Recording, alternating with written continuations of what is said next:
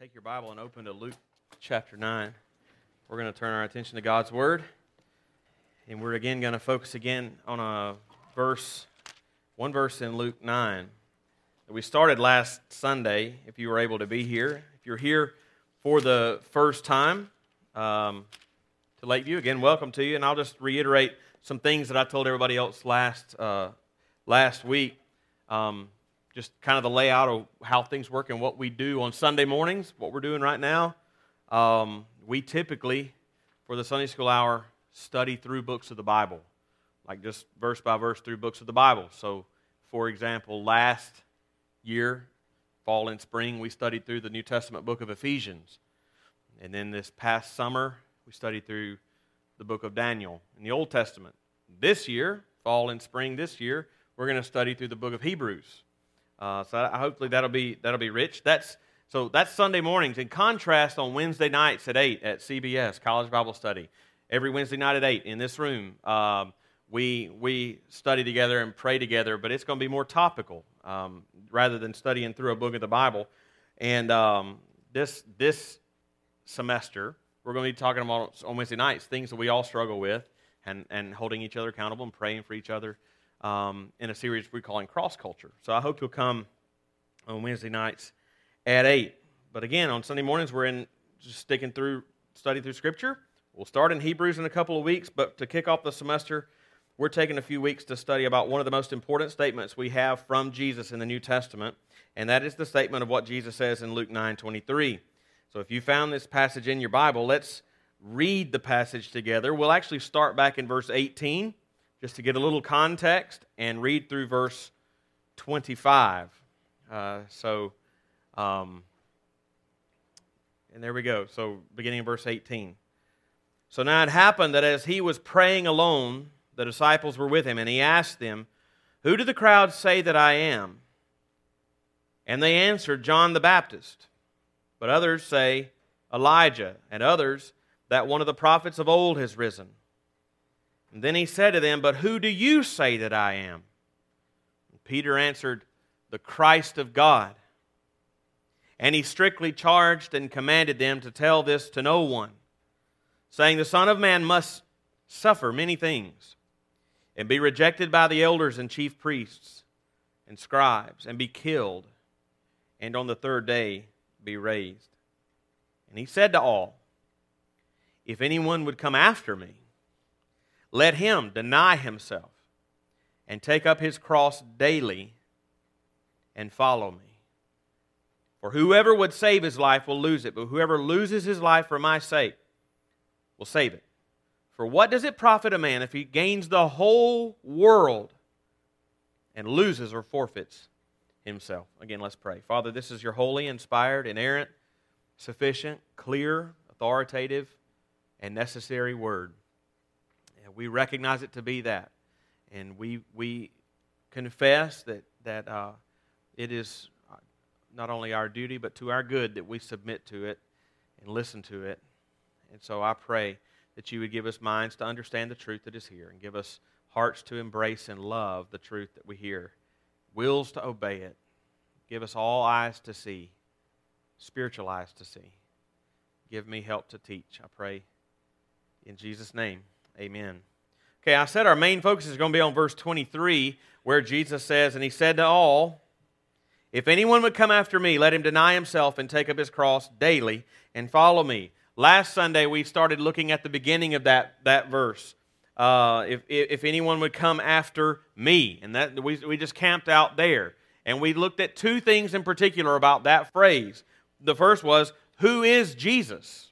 When he says, If anyone would come after me, who is the me right there? And, we noted that the whole chapter of Luke 9 is meant to get you to ask the question Who is Jesus? Who do you think Jesus is? Who do you say Jesus is? Just in the passage that we read just now, just to give a little context, twice. And then we, we read beginning in verse 18. But in, uh, that's the central question of verse 18. Who do the crowds say that I am? Jesus asked. And then in verse 20, who do you say that I am? Disciples? That's the central question of, of Luke 9. Who do you say Jesus is? That's the question that Luke is trying to get you to ask. And not just to come up with whatever answer you want to give to it, but to set you up for the answer that he gives to it. He sets the question up who do you say Jesus is in this chapter? And then, then right after these things, beginning in verse 28, this is what we looked at last week. Beginning in verse 28 through 36, he tells the story of the transfiguration of Jesus. And he tells it in a really remarkable way. Um, at least to the, er, the original readers of this passage who were really familiar with their Old Testament, it would have really been striking because of all the similarities between this story of Jesus' transfiguration in Luke 9 and a story in the Old Testament in Exodus chapter 15 where the glory of the Lord, excuse me, Exodus 24, beginning of verse 15, where the glory of the Lord was revealed to Moses on Mount Sinai. The, the whole point here being there's so many similarities between those stories. It's Luke's point that uh, uh, the, the glory that Jesus revealed to Peter, James, and John on that mountain is the same glory that was revealed to Moses on Mount Sinai. In other words, Jesus is God. Jesus is the God of the Bible. When he says, if anyone would come after me, that's the me. This is the Lord of all that is saying, if you would come after me. And the second thing we noted last week in that, those opening words is that it's an invitation. And he said to all, if any would come after me, if anyone would come after me.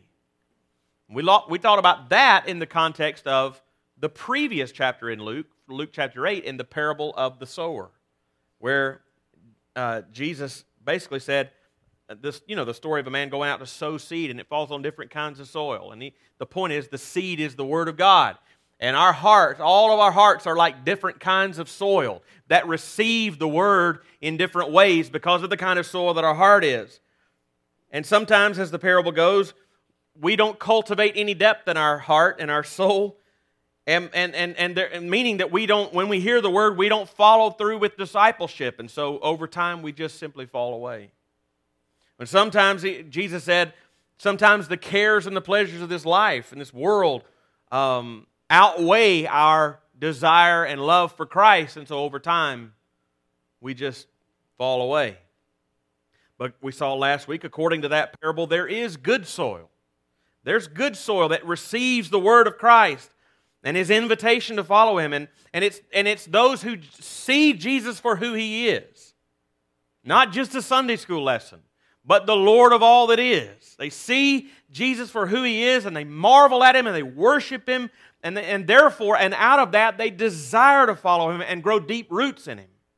And I think, I just, if, you, if, you're, if you're new to Lakeview, I think that would be a fair summary of our desire as a college ministry and Lakeview as a whole, as a church. Um, there, you'll hear me and you'll hear our pastor, Al Jackson, pray a lot in a prayer. I pray that all of us here would leave this place more in love with Jesus than when we came in. Like that's our desire that in your time at Auburn, that your time here, that you would you would grow more and more to see Jesus for who he is. Love him and worship him and marvel at him so that you wholeheartedly want to follow him in the way he lays out that you are to follow him. That's our desire. And uh, by the way, any of these things that, that I've mentioned from last week, either CBS or Sunday school, we have a podcast. Just search Lakeview College Ministry. Choose the one that has my name on it, Kevin Webb, and you can listen to anything that you have missed. But today, we're going to keep going in Luke 9 23 and move on from the first part to think about the middle part. And he said to all, If anyone would come after me, let him deny himself and take up his cross daily and follow me. Now, Jesus says that for those who do see him for who he is, for those who do desire to follow him, two things are required. And it's just laid out for you right there in that part that's underlined. One is deny yourself. If anyone would come after me, first, let him deny himself. So I want us to think about what Jesus means by that phrase, to deny yourself. And then the second is to take up your cross daily and follow him. That is something that perhaps his first disciples would have clearly understood, especially in light of what he had just said in verse 22 The Son of Man must suffer many things and be rejected by the elders and chief priests and scribes and be killed on a cross, and on the third day be raised. But we need to rehear and understand what this means for us just as it did to them. So let's think first about what Jesus means when he says that to desire to come after him, you must first deny yourself. Let's think about that. It's an interesting phrase, deny yourself. Um, and it, it's one that could easily be open to misunderstanding or misinterpretation. If anyone would come after me, let him deny himself. When he says that, he's not talking about possessions or things. He's not, he does not say, uh, let him deny himself things. Let him, you know, in other words, he's not saying that if you want to follow Christ, you can't enjoy things. That you, he's not saying deny yourself all pleasure and joy in life. He's not saying, he's not mandating poverty or a somber life when he says deny yourself. Now, somebody, I guess, might say, well, what about the rich young ruler? Like, didn't Jesus tell the rich young ruler uh, to sell all that he had, give it away to the poor so that he could follow him? Sounds like he's sort of mandating poverty there. Well, let's think about that so we're clear on what he means here. Hold your place in chapter 9 and flip over to chapter 18. Real quick. And we have the story there of the story of the rich young ruler, starting in verse 18 of Luke 18. And a ruler asked him, Good teacher, what must I do to inherit eternal life? And Jesus said to him, Why do you call me good? No one is good except God alone. You know the commandments do not murder, do not steal, do not bear false witness, honor your father and mother. And he said, All these I have kept from my youth. When Jesus heard this, he said to him, One thing you still lack sell all that you have and distribute to the poor, and you will have treasure in heaven, and come, follow me.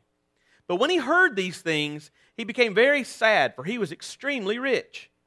Jesus, looking at him with sadness, said, How difficult it is for those who have wealth to enter the kingdom of God. For it is easier for a camel to go through the eye of a needle than for a rich person to enter the kingdom of God.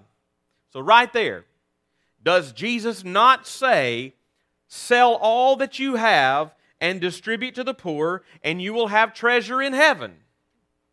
And isn't that kind of what Zacchaeus did when he, uh, when he followed Jesus? Well, let's think again about what Jesus is actually doing here with this rich ruler. He is not saying, he's not literally saying that if you sell all that you have and give to the poor and become a poor person yourself, that you'll go to heaven.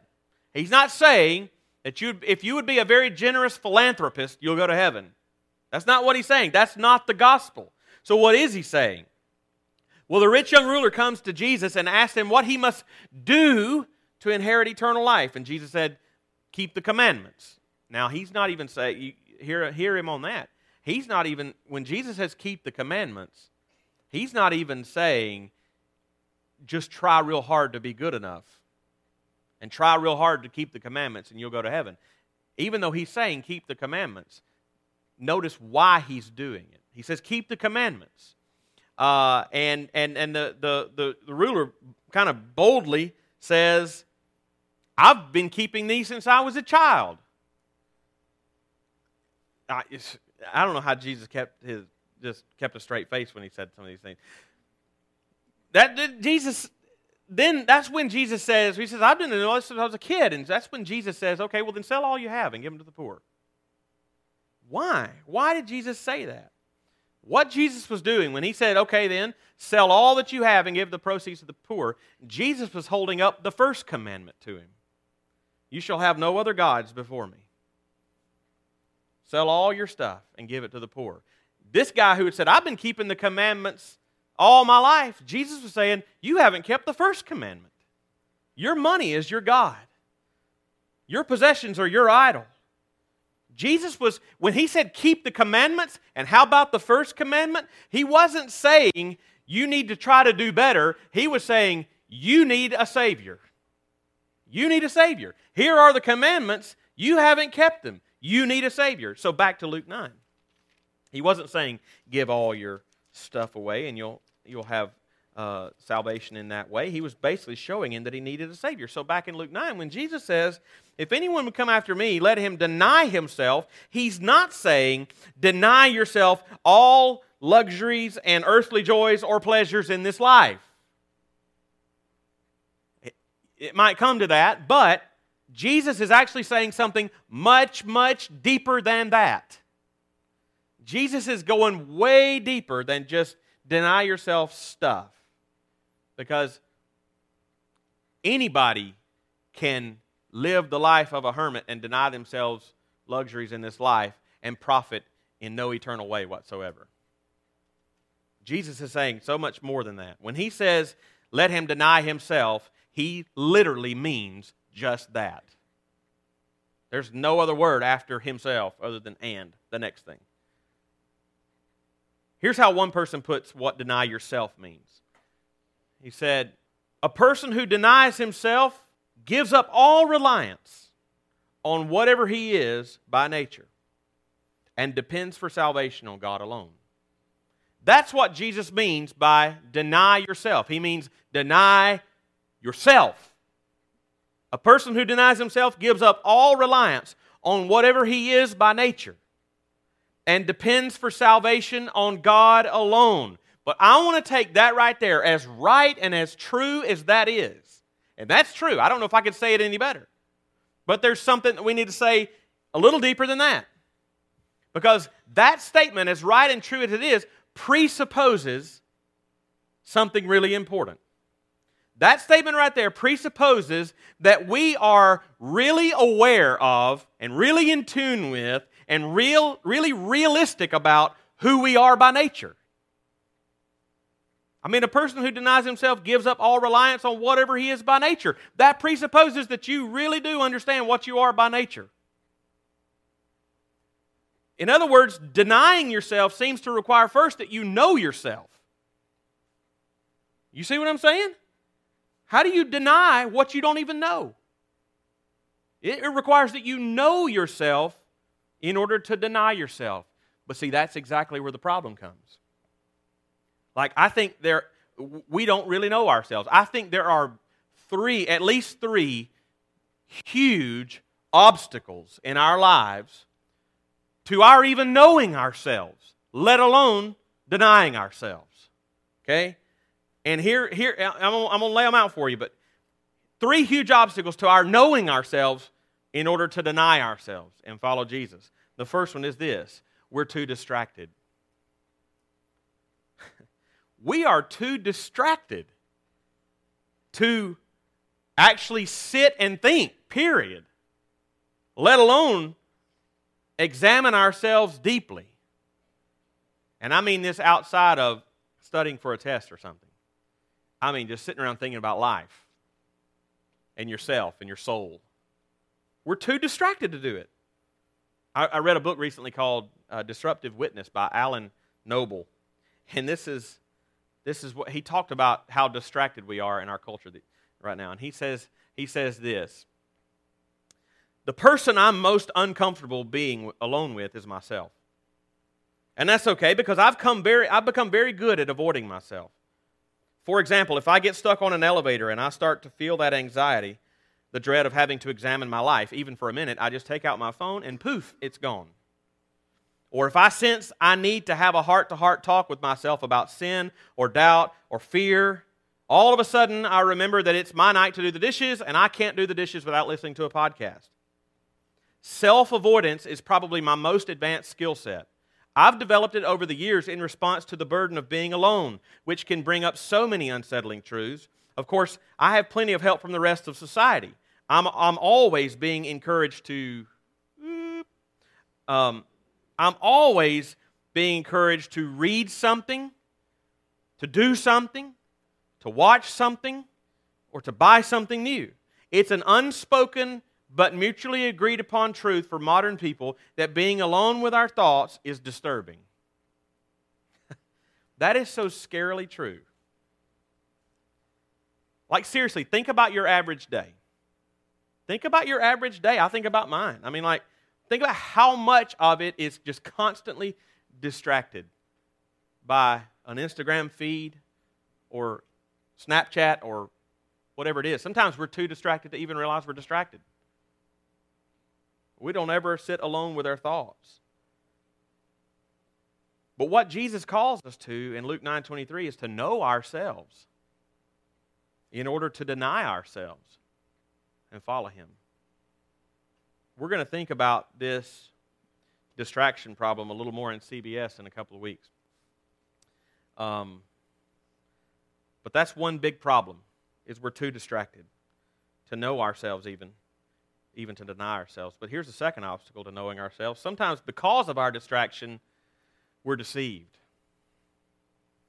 Especially when we're distracted, we're deceived about ourselves. Unless we're I mean usually when we're distracted, if we're looking at Instagram or or whatever, Snapchat or whatever, if we're looking at that, we're being entertained. It's just entertainment. And usually, being entertained or laughing at something gives me the innate sense that everything's okay. You know? And we don't naturally, I don't naturally look through Instagram and naturally consider the worst about myself uh, or feel the need to deny who I am. Because usually, you ever notice this? Usually, we're doing the exact opposite of that on social media. I'm not harping on social media. I'm just saying usually we're promoting ourselves rather than denying ourselves on social media. It's literally the opposite of what Jesus is saying. So we're deceived about ourselves, or third, we're in denial. That's kind of close to being deceived. But being in denial often happens implicitly. And I think Brother Al's going to talk about this in the next hour. But being in denial sometimes is not just outright saying, well, I deny that I'm a sinner. I, I deny that, I'm, that I have problems. I deny that I have struggles. That's not what I'm saying. Sometimes denial doesn't happen just very overtly like that. Sometimes denial happens very implicitly. And it happens implicitly uh, often when we, when we judge the speck in somebody else's eye and are totally blind to the log in our own eye. You know? Uh, it's easy to see the sins and shortcomings of other people, but just as easy to deny that we each have the same struggle. So you add all those things together. When we're distracted constantly, we're deceived or in denial about who we are, we don't even know ourselves well enough to deny ourselves to follow Jesus. That's a big problem. But here's the here's the I guess the good news is God has given us ways to overcome those obstacles. He's given us ways. And and basically it comes down to two things. He's given us his word and He's given us each other. He's given us His Word, and He's given us each other. To, to overcome the distraction problem and, the, and the, the, the, the deception problem and the denial problem, first of all, He's given us His Word to read. This, this school year, it's, uh, there may be on your table. If they're not, they're on the back, back table back there. We're reading through the New Testament this year as a college ministry, reading a chapter a day. Read through the New Testament with us this year and read it in an actual print Bible. Read through the New Testament in an actual physical paper Bible. Why? So that you can better hear the voice of the Holy Spirit instead of push notifications on your phone. It's just easy, too easy to get distracted and do something else on your phone and read the scriptures and prayerfully ask the Lord to show you who show me who you are, Lord. Show me who I am as you read. He's given us his word and his Holy Spirit, but he's also given us each other. Like God has given you the church. He's given you the church to read and think about scripture together. It's what we're doing right now. I mean, you could you could uh, read this on your own and, and, and, and get whatever thoughts you get out of it, but it's even more advantageous for you to come and gather with all these people and read this. Let's read this together out loud. Let's think about it together around your tables in a big group. That, that's the benefit of the, of the church is we come and we read it out loud and we study it together. What, what we're doing right now and what we do on Wednesday nights at, at CBS, what we're going to do in missional community groups. Go to a missional community group, find one, sign up for one online, or just show up at one throughout the week and stay plugged into one of those. It's what you do, what you do when you're discipling someone or they're discipling you. God has given us a, a community of people to hear His word with and to follow Him with. It's harder to be, it's harder. I'm not saying it's impossible. We're pretty skilled at it, but it's harder to be distracted from spiritual things when you're together with other people talking about spiritual things. It's harder to be deceived or be in denial about your sins and struggles when you're together with other people and they're talking to you about their sins and struggles. So when Jesus says, If anyone would come after me, let him deny himself, that requires you know your old self. And you deny your old self. And, and, and in that, you're being sanctified into the new self that the Holy Spirit is making you to be in Christ with new habits, new desires, new goals, new life, new you. But practically, as you walk with Christ in the company of your brothers and sisters, you change over time. John MacArthur says that to deny yourself means refusing to associate with yourself. In other words, recognizing that the temptations, the old temptations that are still there, they're, they're, they're, they're, they're coming from your old nature, and you, don't, you no longer have to associate with your old self or listen to those temptations. Because the Bible says in Christ, that person is dead. That person is dead. And the Holy Spirit enables you to do that. So Paul says in Romans 6 11, so you also must consider yourselves dead to sin and alive to God in Christ Jesus. Jesus is saying in Luke 9 23 that it's that, that this right here, knowing yourself, doing whatever it takes to, to become less distracted, less deceived about yourself, less in denial about yourself, very aware of yourself, very aware of what the scriptures say through reading its Word, through reading it in a community with brothers and sisters in Christ, and plugging yourself into places where you can do that. Doing all those things is not an optional route to advanced Christianity, it is basic Christianity. Basic. But quickly, Jesus says the one who comes after him must not only deny himself, but also take up his cross daily. Let's think about that really quickly. I said last week that every word in this in this verse is important. And that's that's true with the next phrase we find here. They said to all, If anyone would come after me, let him deny himself and take up his cross daily and follow me. What does Jesus mean when he says that? Let me just say a quick word. First of all, note that word daily. Whatever, t- whatever taking up your cross is, Jesus says do it daily. Following Christ, I want you to hear me on this. Following Christ is not a one time decision. That's one frustration I have. A little soapbox moment. Okay? That's one frustration I have with trying to nail down exactly when you first believed or what your state of mind was when you first believed. This is particularly true of people who came to faith as a small child and then they get older and they start having doubts was I really saved when I was seven? When I was eight? I don't remember what I was thinking when I was eight. I don't remember what all I understood when I was eight. I'm not saying no, those things are never valid, but hyper focusing. Uh, some people say you got to drive that stake in the ground when you were like eight or whatever. Hyper focusing on when you first believed, in some ways, is missing the point. Jesus says, take up your cross daily. Don't hyper focus on one particular day. Take it up daily.